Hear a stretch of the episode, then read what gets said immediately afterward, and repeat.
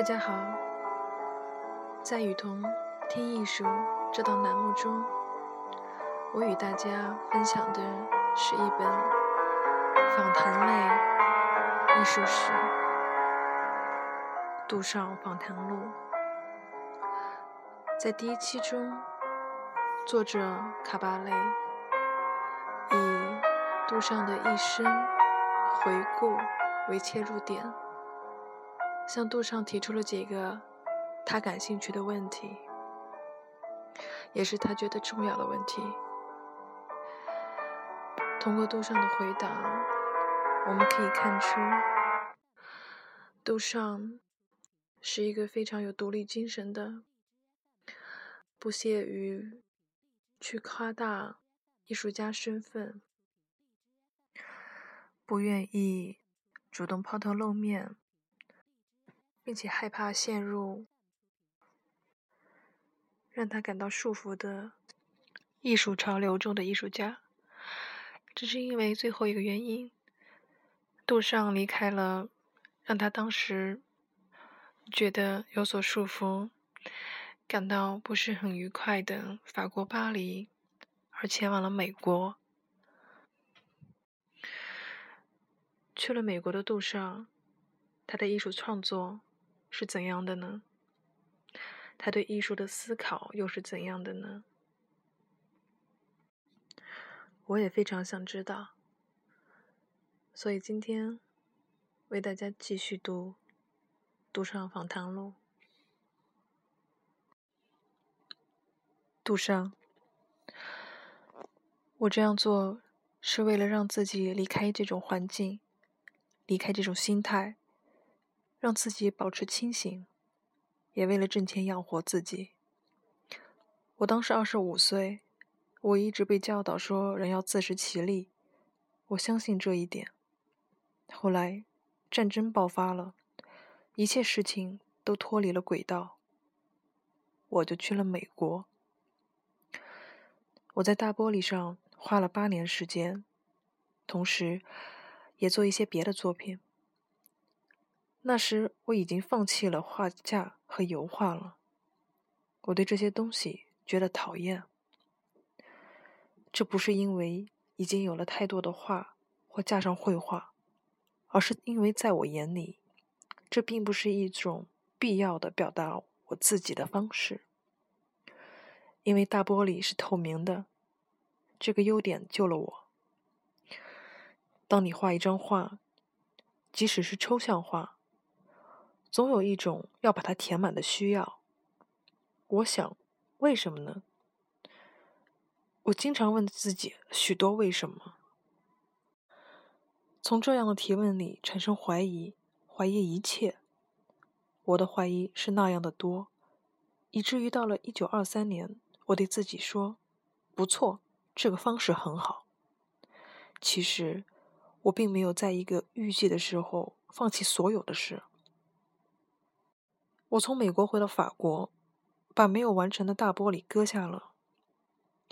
当我再回到美国时，又已经经历了好多事。在一九二七年，我结了一次婚，我的生活变得可观起来。在这件东西上，我已经花了八年时间，那完全是出于愿意，是自觉的根据精确的计划做的。但除了这些之外，我并不需要它成为内心生活的一种表达。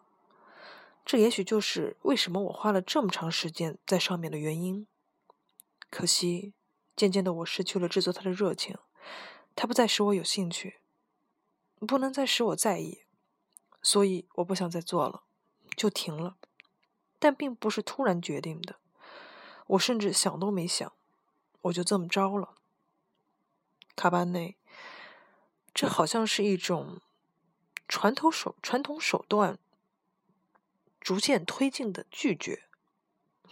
杜尚是这样，卡巴内，我还有一些事要问。当然，这不是什么新话题了。您对棋的热情，杜尚，这不是什么正事，不过是有这回事。卡巴内。而且我还注意到，当您不画画的时候，您对棋的热情相当高。杜尚，这是真的，卡巴内。所以我想知道，在这种时候，在实际的空间移动棋子的动作，是否激起了形象性的创创造？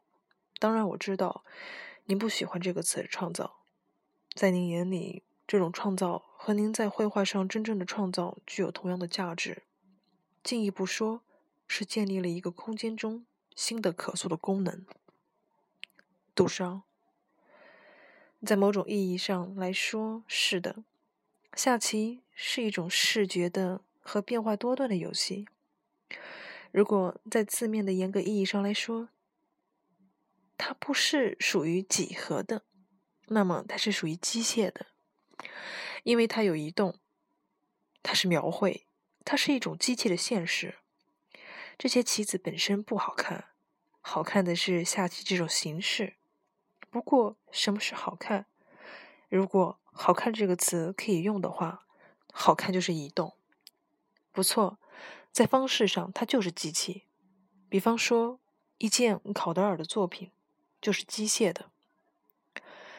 在下棋中，在移动的范畴中，存在着一些很美丽的东西，但是在视觉的范畴中却没有。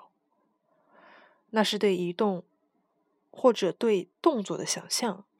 下棋就是这个移动产生了美，这种美完全存在于人的头脑中。卡巴内，简而言之，相对于在画布上有目的的形式游戏，在棋里。玩的是无目的的形式游戏。赌上，是的，完全对。虽然下棋也不是完全的无目的，其中有选择。卡巴内，但是没有有意的打算吧？赌上，没有，其中没有任何社会化的打算，这是下棋的最重要之处。卡巴内。下棋是不是一种理想的艺术之作呢？杜尚，可以是。同时，棋手中的境况比艺术家中的境况要叫人好接受的多。棋手们是一群迷迷瞪瞪的人，两眼一抹黑，戴着眼罩，在某些方面有些像疯子。这实际上也是艺术家们应该具有的。但是，通常艺术家们不这样。这可能就是为什么下棋更让我有兴趣。我深深的被下棋吸引，有四十年到四十五年之久。后来一点点的，我的热情消失了。卡巴内，现在让我们回到您的少年时代。您在一八八七年七月二十八日出生在伯南韦勒，在塞纳滨海的郊区。您父亲是个公证人，在家里晚上常常玩玩棋。演奏音乐。您是七个孩子中的第三个，有六个孩子活了下来，三个男孩。长子古斯顿后来改名为维农，次子瑞芒德后来成为雕塑家杜尚维农。第三个是您，然后是三个妹妹：苏珊、伊冯娜和玛格德琳娜。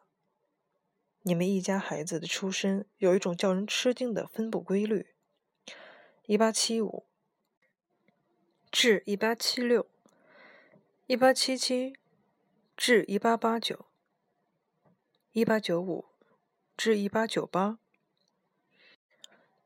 从这样一个诺曼底背景的英式的中产阶级家庭出来，您是在有乡土气的福楼拜式的环境里成长的。赌上，一点不错。那里很靠近瑞伊，我相信你就是包法利夫人坐着马车去看伊冯特的那个城市。那里是很福楼拜化的。不过，一个人只有在十六岁的时候先读过包法利夫人，然后才了解到这种环境的。卡巴内，我知道，您最早在艺术上的探索是在一九零五年。在里昂学了一些版画的课程，这给了您一些真正的版画技巧。杜尚，这是个有趣的插曲。根据法律，我要服兵役。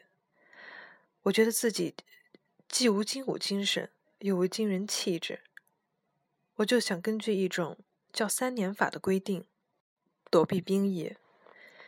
规定说，医生、律师要服一年的兵役。我发现，如果不不做医生和律师，按照规定还有别的法子，那就是做艺术工作者，也可以免兵役。然后我就盘算开了，我可以做什么样的艺术工工作者？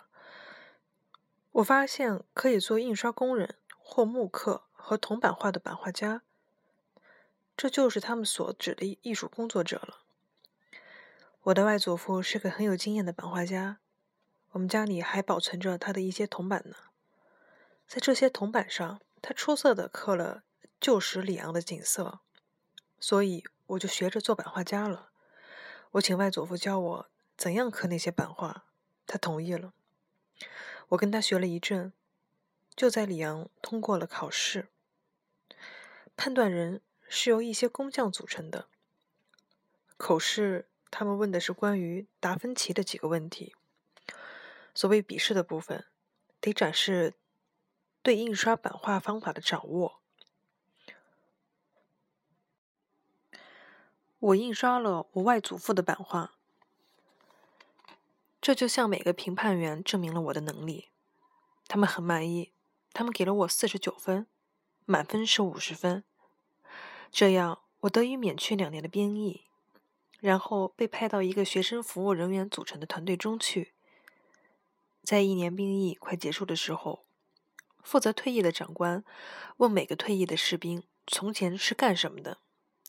当他知道我从前是一个艺术工作者的时候，他什么都没说。我明白，对他而言，法国兵团的军官们是不能让一个每天只挣七个法郎的工人留在他的阶层里的，而且。我觉得，作为一个士兵，我是走不远的。